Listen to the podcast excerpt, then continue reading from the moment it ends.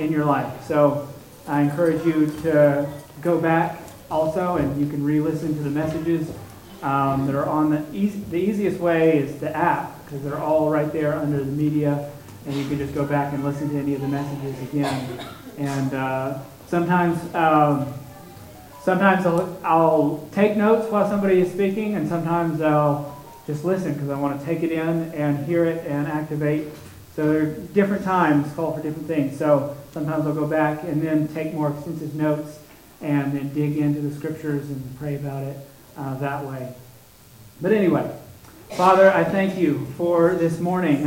I thank you for the Holy Spirit that you have given us to be present with us, Father, to open our eyes that we may understand the things that have been freely given to us in Christ. So, Father, we ask for the Spirit of wisdom and revelation and the knowledge of you, that our eyes would be open, Lord Jesus, that we would be able to see you, Father, and it would activate something in our hearts to be able to run in our lives, Father, to carry it in our lives, Father. So we want to be transformed by you this morning. In Jesus' name, amen. Amen. Amen. Just start out by saying that God is not keeping you in the dark. He is not withholding secrets from you that you can grasp at without finding the answers, okay? There are not mysteries in God that are outside of reach. Okay, Scripture says that there is no shadow of turning in Christ, right? And that alludes to like a planet that's spinning and the light is hitting it on one side, and as it spins, that shadow is turned to the dark side. Basically, it's not receiving light. Well, that doesn't exist in God because He is light. So there's no hidden thing that's going to jump out and surprise you and disappoint you. Amen. Because there's truly no disappointment in our God that we serve. Amen. No shadow of turning. It's not going to jump out at you. You know, but Proverbs 25:2 says this. It says, "It is the glory of God to conceal a matter, but the glory of kings to search a matter out." So the concealing that God does is, it's not so far off that it's not attainable. He says it's the glory for kings to search it out. And Scripture says that, of course, you and me are kings and priests in Christ. He has made us kings and priests. So it's our glory to search these things out. Yes, they might seem like they're concealed, but He's given that for a purpose, that we seek Him and we actually get the answers. Amen. Right? They don't remain in darkness or concealed. So that's not to say that we, as human beings, cannot get disappointed. We most certainly can get disappointed when we fixate our affections in one particular thing and it doesn't go the way that we wanted it to go. But Jesus has not called us to fixate our affections on any one particular thing. Our affections must be placed only and completely on the person of Jesus. The line between placing our anticipation on a thing and the person can be very thin sometimes, where we place all our hopes in this thing. And not the person. Jesus did not call you to love things or even to be in love with the benefits that Jesus gives us, but with Him. With Him. I believe that the benefits and the fruit of the Holy Spirit flows out of properly aligned affections and desires. In Scripture we have two desires, or opposing desires at war. Right, in the world. There's two opposing desires. The desire of the flesh and the desire of the Spirit. These things are in opposition to us. Galatians 5:17 says it this way. And this is not our main text, but just you can jot it down. It says, "For the flesh lusts against the Spirit, and the Spirit against the flesh. And these are contrary to one another, so that you do not do the things you wish." So the flesh desires against the spirit and the spirit against the flesh.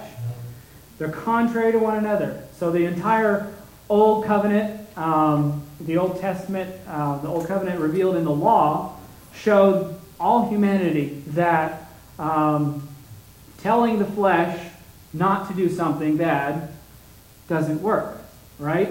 You can tell the flesh not to do this. You can show what is good and what you're supposed to do, but there's no power in your flesh to do the thing that God is asking you to do, to truly be righteous, to carry it out. It can't do it. So the flesh doesn't have that power. It doesn't have the power to produce good fruit. Okay? It's weak, cannot muster what is necessary to live and desire the things of the Spirit. So if you put all of your focus on trying to fight the desires of the flesh, you will really just excite those desires and strengthen sin. So I'm getting somewhere, so stick with me. I want to set stage for where the Lord wants to take us. He wants to take us deeper and further into our identity as sons and daughters. He wants to take you beyond the mindset of a debtor, beyond the mindset of trying to make up differences for your perceived failures, whether those are perceived moral failures or faith failures. As we push further into our identities and further into faith in the finished work of Christ, your enemy would like nothing more than you to focus on faith or your lack of it, or on your fumbles along the way. If that becomes your focus, you end up striving and worrying about a lot of things that you don't need to strive or worry about.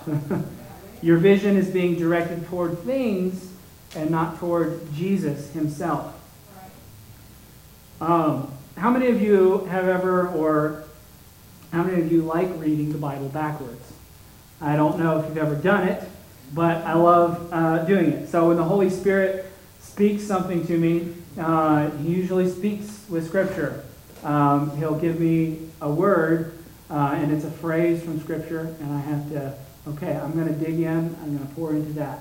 So I'll start with that Scripture that he's given me, and then I like working backwards, in verse by verse, to see what is building up to this statement. Amen, and it's refreshing because sometimes as believers we're in the kingdom and we read Scripture and we read passages, and sometimes you become numb to what it's saying. Just because, well, I've read this, I've heard it, and so you just rest on what you learned back in the day, but the Holy Spirit wants to breathe new life. So sometimes read it backwards and you begin to see things a little differently. So we're going to do a little bit of that here this morning. And we're going to read, this will be our main passage in John 15, John chapter 15, verse 15. And, of course, we've heard some on this whole passage as well. But I want to dig in a little bit more. John 15, 15. Jesus says, "No longer do I call you servants. For a servant does not know what his master is doing. But I have called you friends. For all things that I heard from my Father, I have made known to you." This is exciting. So he's saying you have been upgraded. Okay? It's a huge upgrade to go from being a servant to being a friend. Jesus declares, "I have called you friends." A servant is kept in the dark on many things as to the heart of the master, the desires and the thinking behind what the master is doing. Okay? A servant only knows the command and nothing else. A servant works for pay. They obey in order to get a reward for their time or simply maybe just a meal and a place to lay their head. A friend heeds the desire of their friend, not out of a need to earn a paycheck or out of a need of a debt to repay their friend, but out of sheer delight to be doing something together for the joy and the benefit of their friend. Okay? So friendship in the natural is actually pretty rare. Real, genuine friendship is pretty rare these days. So many people are trying to either earn the respect of somebody or earn certain benefits by buddying up to somebody. So if I can get around this person, I can begin to get what they have, and I can benefit in there. And I might then be able to get to their friends and this person, because they know this person. If I get to know them, I'll get to know them. And so that's not friendship, okay? That's vying for power and importance, right? Positioning, right? I don't know the word for it, but it's just not friendship. Yep, but that's mostly what goes on in this world today. Genuine friendship is very, very rare. It's not trying to earn the respect or privilege of the other. Friendship is mutual. It does not require a certain level of performance to satisfy the other. So I want to say that as we go backwards to the verse before it. All right? I wanted to set the stage for this verse before. So you go back to 14. He says, "You are my friends if you do whatever I command you." Now, if you read this by itself, and if you came to this without more of the context of this scripture and what is going on, it may seem to you more of a statement of earning, of even servanthood. If you do this, then I will do this.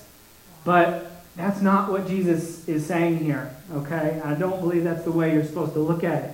Jesus is simply showing us what friendship looks like. Friendship looks like delighting in the desires of the other, doing things for the other eagerly without thought of earning affection or benefits. A friend does the desires of the other without striving or forcing themselves to do it, okay? When I was in college, I had a good friend, and he was a believer, and we both had a desire to see God move on our campus. We had a desire to see God move in our own lives. So we would often meet before class, early in the morning, and just pray, spend time together, fellowship, pray, ask God to move on our campus and move in our own lives. And so one day, he had the idea, hey, let's do a 24-hour prayer vigil for this campus. And so, in my flesh doesn't want to stay up 24 hours. I generally like my sleep, and I don't do well without sleep. And so it's not something that my flesh, I'm like, yeah, I want to stay up 24 hours and pray. No, that's not in me. But because my heart was excited about Jesus and moving on our campus, and I'm excited to be doing this together with a friend, it's not difficult to say, yes, let's do this. This is great. And because of that excitement and willingness to participate, we were able to bring in others. And, it was a good thing, and it made a great statement on campus, and the Lord used it to minister to many people. And but it wasn't difficult. When you're in friendship, when you have the same desires, those desires are not a trial. It's exciting. It's fun to participate. You're moving in the same direction. It's not a great burden. So I'm not saying that it's always easy. Friendship can be painful, but it is good. When your heart is intertwined with another, your heart aches when the other aches, right? Your heart rejoices when the other rejoices. The closer you are to someone, the easier it is for you to get hurt, okay? Because your heart is for them. You want their best, so if they're doing bad, it hurts you, right? So the Father called Jesus to do many things that were not easy, and it did not delight his flesh. But it did delight his spirit. It delighted the Holy Spirit dwelling inside of Jesus and upon him. So we'll back up the verse before it, verse 13. Greater love has no one than this, than to lay down one's life for his friends. So Jesus demonstrates his love for you as a friend by laying down his life for you. He did this not only as a desire to please the will of the Father. Yes, he wanted to please the Father. But he also did it because he wanted to die for his friends. Okay? He wanted to lay down his life for his friends. And I can hear, when Isaiah saw the throne of God and he saw this conversation going on between the Godhead, who will go for us? I can hear this in the heavens. Who will go for us? Who will go and lay down their life for our friends? And Jesus says, I will go. I will go. I will lay down my life for our friends. Because even when Scripture calls us apart from Christ, apart from the work of Christ, it says we're enemies. We're separated. We're enemies of God. But Jesus could look through his own sacrifice. He could see what he was doing, and he could see that they would be purified, that they would be made like him, and he could call us friends. He says, I want to go and die for my friends. Proverbs 17:17 says this, a friend loves at all times. And a brother is born for adversity. So we have a friend and a brother in Jesus. He's called our elder brother. He is our brother. He loves at all times and especially through adversity. Adversity does not hinder his love or cause him to shrink back and say that the call to love is too great, too difficult. He loves at all times. Proverbs 27:5-6. Says this, open rebuke is better than love carefully concealed. Yes. Faithful are the wounds of a friend, yes, but the kisses of an enemy are deceitful. Yeah. Now, some people in our day and time would rather be lied to than told the truth. Yeah. But friendship is not always, roses and butterflies. It's nitty and gritty. It doesn't hold back in what a person thinks. And if flattery is not friendship whatsoever. Right. So if there's something off in this relationship, there's something off in your friend, you have the freedom to say, hey, this is really bothering me. This is really rubbing me wrong, or I see that this is actually causing other people to stumble. I think maybe, you should look into this, Amen. And there's freedom to be real and express things without the fear of this relationship ending because you said something strong and clear. You're not walking in fear. You know that your friend has your best interest at heart and you have their best interest at heart. So the things you're saying, even if you rebuke them, it's in love because you know that this is going to help them get beyond a place where they're at currently. Open rebuke is better than flattery and things that's not truly love at all. Kisses of an enemy. So the Holy Spirit is always calling us up, okay? He's calling us to rise up to new levels, to go further, to walk in who you really are. And that's not condemnation.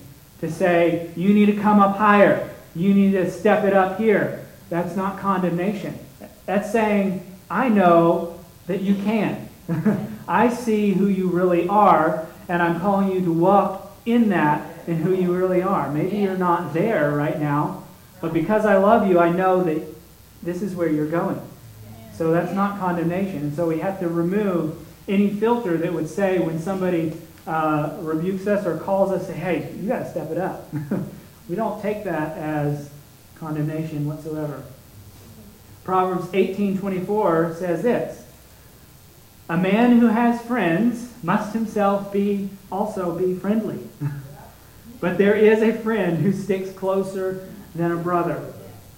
So this is where I really struggle, of course. I mean I have to be friendly, to have friends? I have to reciprocate, But yes, you do have to be friendly to have friends. Right? So I'm working on that, But since when are you always friendly, right? when do you hold that standard all the time? No, you don't. And I don't. So still there's the calling. Hey, come on. Let's go, you know. It's not always the case. But this is, you know, where grace comes into place, right? There is a friend who sticks closer than a brother, okay? So there is a friend who, even when I am not acting so friendly, that friend is still here, right? He's still calling and saying, hey, come on, let's go on an adventure together. Get up from your pity party and come with me. We have exciting things to do together. Never mind that you were just weeping and wailing at me and complaining and blaming me for everything and lashing out at me. Come on, I want to show you my glory and share it with you. This is what Jesus does. Okay, even when we're accusing him and we're complaining, he's saying, come on, let's go. Let's get up and let's do this because I want to do it together. So do you realize you have a friend like this in Jesus? Jesus is calling you to not grudgingly serve him while you guess at what he is thinking all the time. He invites you in to partner with him in fellowship and in friendship. So I'm going to back up all the way to the beginning of this chapter, chapter 15 of John. He says, I am the true vine, and my Father is the vine dresser. Every branch in me that does not bear fruit, he takes away. And every branch that bears fruit, he prunes that it may bear more fruit. You are already clean because of the word which I spoke to you.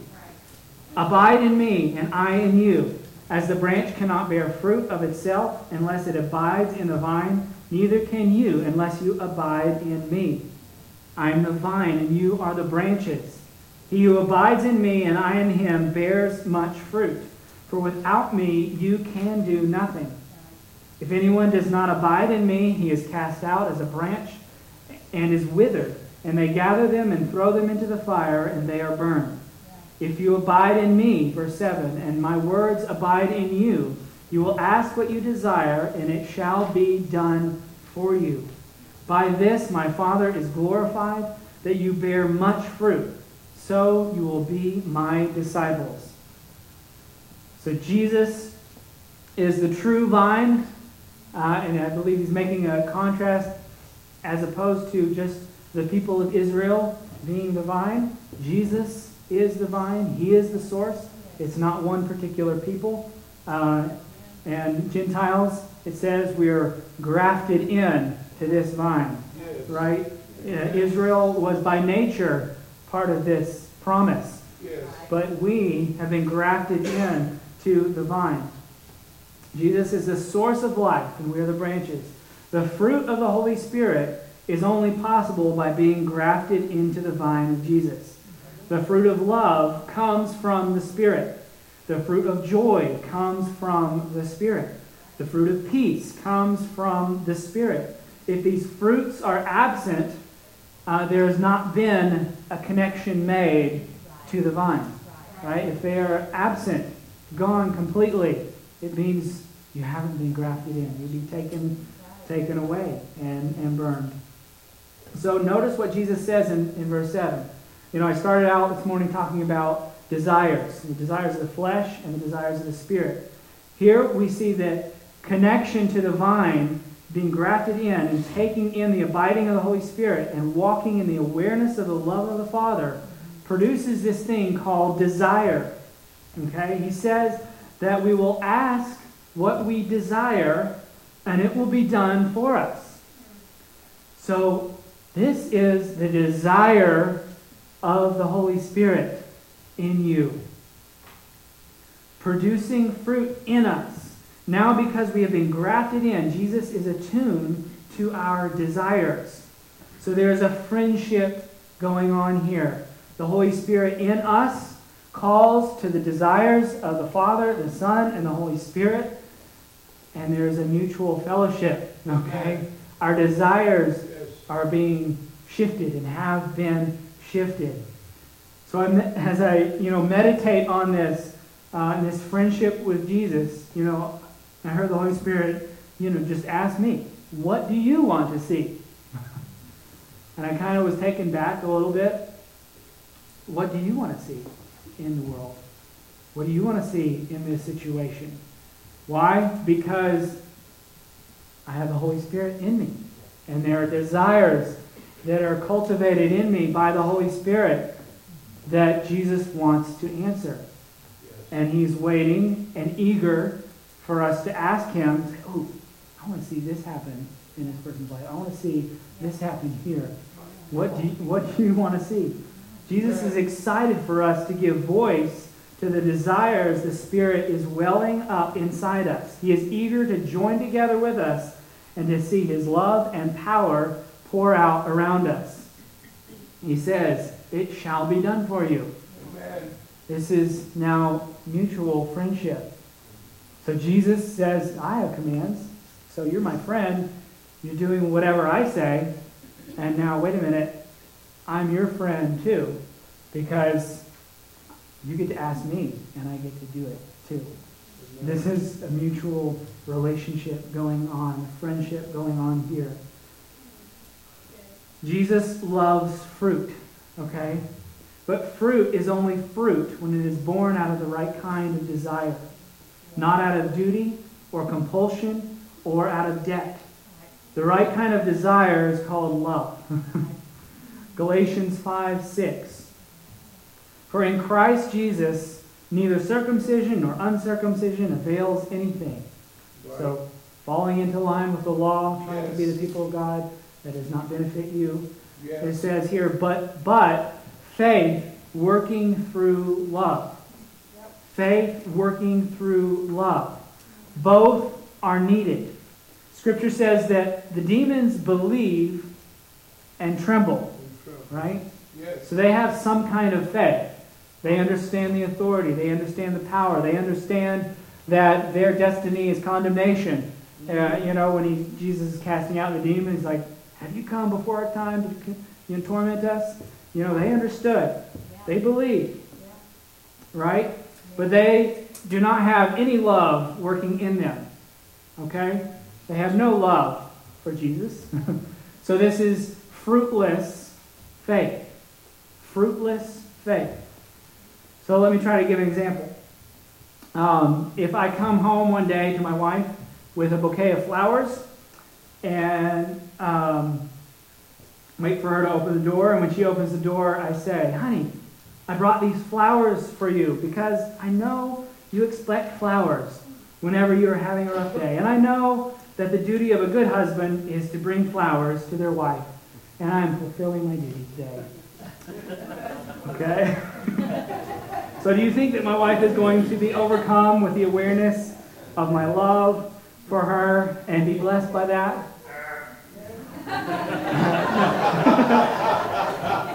No. I mean, she might take the flowers still, but there's no reward. There's no affection going on there. How about this? Honey, I was coming home today, and I was overcome with thanks at the thought of what an amazing woman you are, and I saw these flowers, and they reminded me of your beauty, and I just couldn't help but getting these to bless you and tell you how wonderful you are. Right? Okay. So, which of these expresses love? Right? So, in friendship and love, desire is not something that you have to work up. It's simply there. And you're not battling, I'm not battling to fight whether or not I should bring rocks home to my wife, right? It's not a tug of war, I really want to bring rocks, but I'm going to bring flowers. Okay, that's not love. There's something really off going on there, right? Okay, if you have to fight to want to do something good or want to love, that means love is absent. There's a problem. Your desire is actually simply there to bless her and to love on her. So you cannot manufacture this kind of love and this kind of fruit, okay? But this is the kind of fruit that the Holy Spirit puts into your life so that you can ask what you desire, and it will be done for you. So we're going to continue in this passage, chapter 15. We're going to pick it up in verse 9. He says, "As the Father loved me, I also have loved you. Abide in my love. If you keep my commandments, you will abide in my love, just as I have kept my Father's commandments and abide in his love," which is fellowshipping with him, understanding his love for you, enjoying it, proclaiming it. "These things I have spoken to you, that my joy may remain in you, and that your joy may be full. Yes. This is my commandment, that you love one another as I have loved you. Greater love has no one than this, than to lay down one's life for his friends. You are my friends if you do whatever I command you. No longer do I call you servants, for a servant does not know what his master is doing, but I have called you friends, for all things that I heard from my Father I have made known to you. These things I command you, that you love one another." So all things that he heard from the Father, he has made known to us. He's not concealing, he's not shrouding the Father. It says he is the fullness of the Godhead dwells in Jesus bodily. He is the fullness, revealing the fullness of the Father. If you want to see the Father, you look at Jesus. He's not concealing or hiding anything. He is the perfect expression of the Father. So have you taken advantage of this privilege that Jesus has called you into? He hasn't withheld anything from you. He is making known to you the very heart and desires of the Father. He is showing you his very nature. He appointed you that you should go and bear fruit, fruit that remains. The mutual friendship that Jesus has invited you into involves joyful desires being shared and joyful desires being answered. This is the fruit. Is the fruit of union with the Son and union with the Father. This fruit remains forever. This fruit also, what is important about fruit is that it reproduces. Fruit, in a biological sense, in the plant world, is developed out of the plant's flower. Okay, fruit comes from the plant's flower, and it contains seed, right? Fruit contains seed to reproduce the plant that it comes from. So with every fruit is contained the capacity to reproduce the entire living organism, the same thing, in its likeness. That's why fruit is so important. That's why faith without love is dead. There must be fruit inside it to reproduce life. Okay? We need fruit. Reproduction. So when the fruit of the Spirit is activated and it's in your life, manifesting, it's reproducing in others around you. It has the capacity to birth love and reproduce the Holy Spirit in somebody else. Galatians, you know this passage, I don't have to read it, Galatians 5:22. "But the fruit of the Spirit is love, joy, peace, long-suffering, kindness, goodness, faithfulness, gentleness, self-control. Against such there is no law." You can't make a law to make these things happen. We tried that, we did that, we proved it doesn't work. There is no law for these things. "And those who are Christ's have crucified the flesh with its passions and desires. If we live in the Spirit, let us also walk in the Spirit." Yes. So those who are in Christ have exchanged these passions of the flesh, these passions for worldly things, the things that are in the natural, the things that govern your body, the things that govern your heart and mind. We've come into Christ and we've exchanged these desires for much, much superior and greater desires. Okay? Greater desires. Contained in this fruit is life and the power to reproduce. This fruit is produced by abiding in the unhindered affection of the Father, brought by the cleansing power of the blood of Jesus. He's made us clean and righteous, and we can abide in that love. So in coming to Christ, I already said this, we exchange our desires for the Holy Spirit's desires. Today, my whole goal really is to tempt you with far superior desires and delights, the delights and desires of the Spirit. I want to entice you with the beauty of friendship with Jesus and the glories of partnering with him in this adventure. So we need to be, you know, Scripture obviously says, God cannot tempt man with evil, right?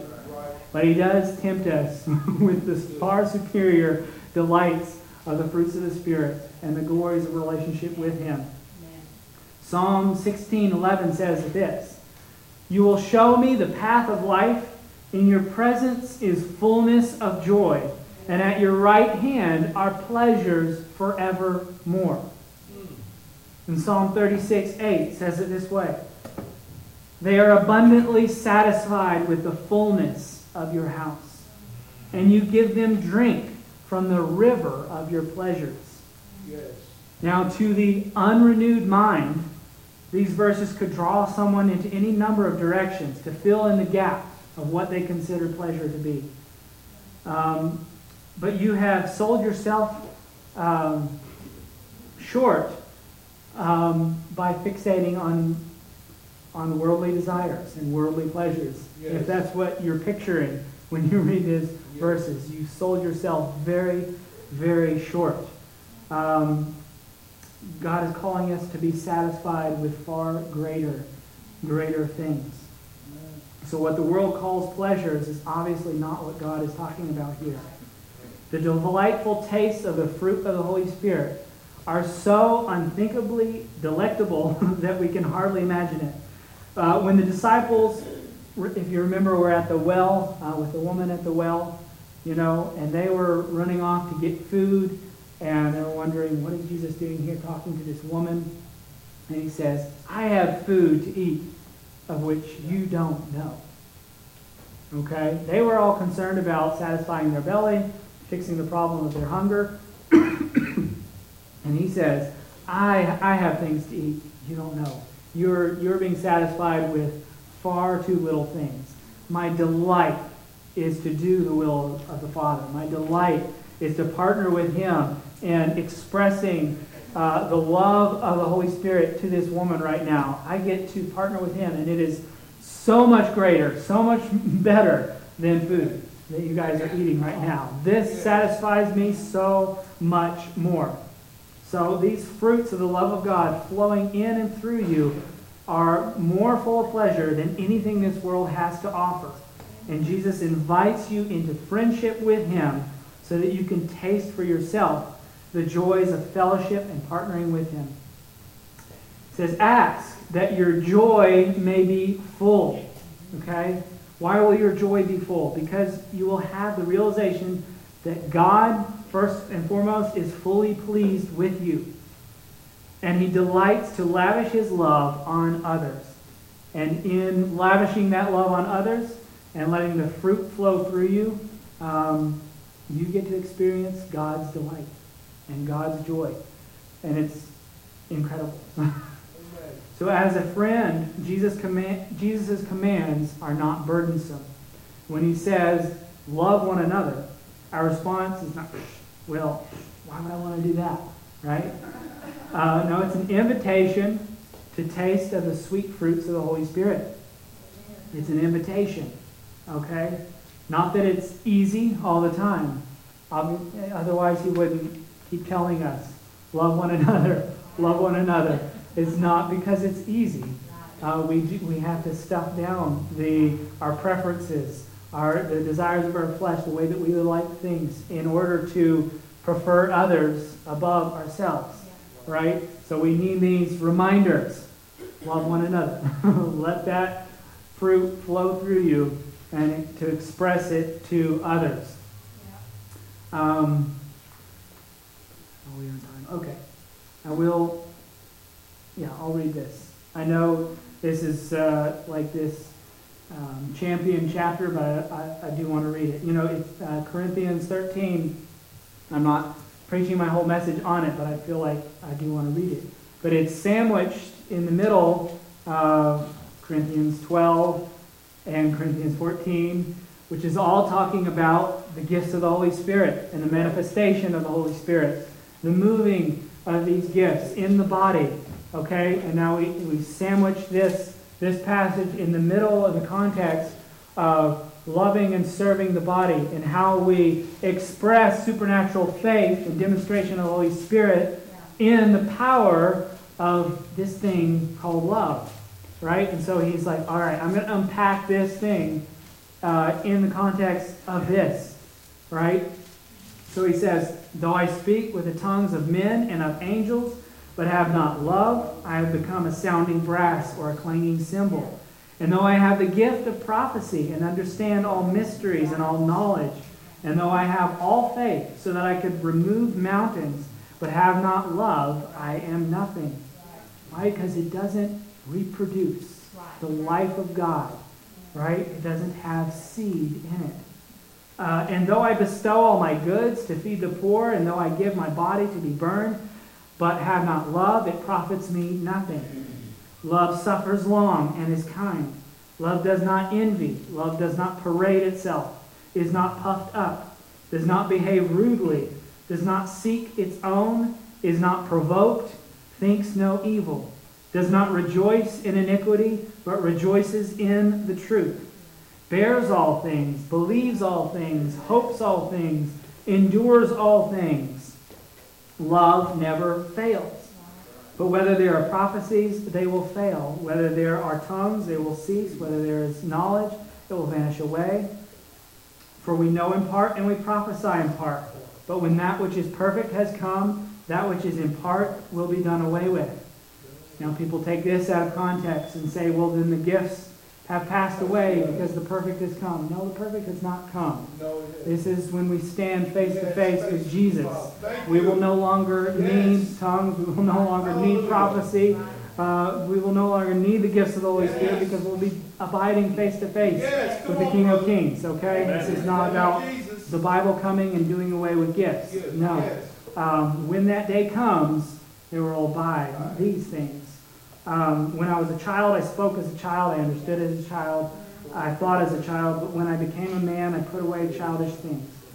For now we see in a mirror dimly, but then face to face. Now I know in part, but then I shall know just as I am known. And we stand face to face. But it says this, but now abide, faith, hope, love. These three. But the greatest of these is love. So we have these things working.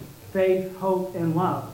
And you need all three of these things working together, right? But don't skip out on the next verse in chapter 14, okay? Because these weren't broken into chapters, right? It was divided right there, and people want to stop right there, okay? So he says, pursue love and desire spiritual gifts, right? Earnestly, and he goes, earnestly desire that you may prophesy. But it doesn't say chuck these things out of the way, right?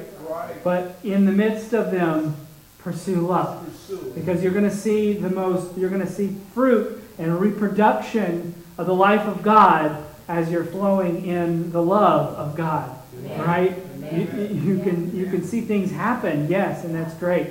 But it's the fruit of the Holy Spirit going forth and in you and out of you, reproducing the life of God wherever you go.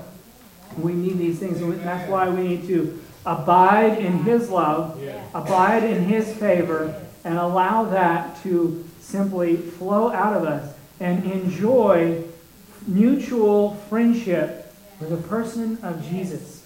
He wants to walk with you. He wants to know what's churning in your heart and in your mind. He wants to awaken the desires of the Spirit in you so that you can call out deep calls unto deep. All right, the Holy Spirit in you, calling out to this Holy Spirit and fellowshipping and seeing, oh, this is what God wants to do. This is what I want to do because God wants to do it. And I get to ask it and see it happen. All right, you get to see somebody. You get to see the compassion of Jesus pouring out. Oh, man, the compassion of Jesus is moving toward this person.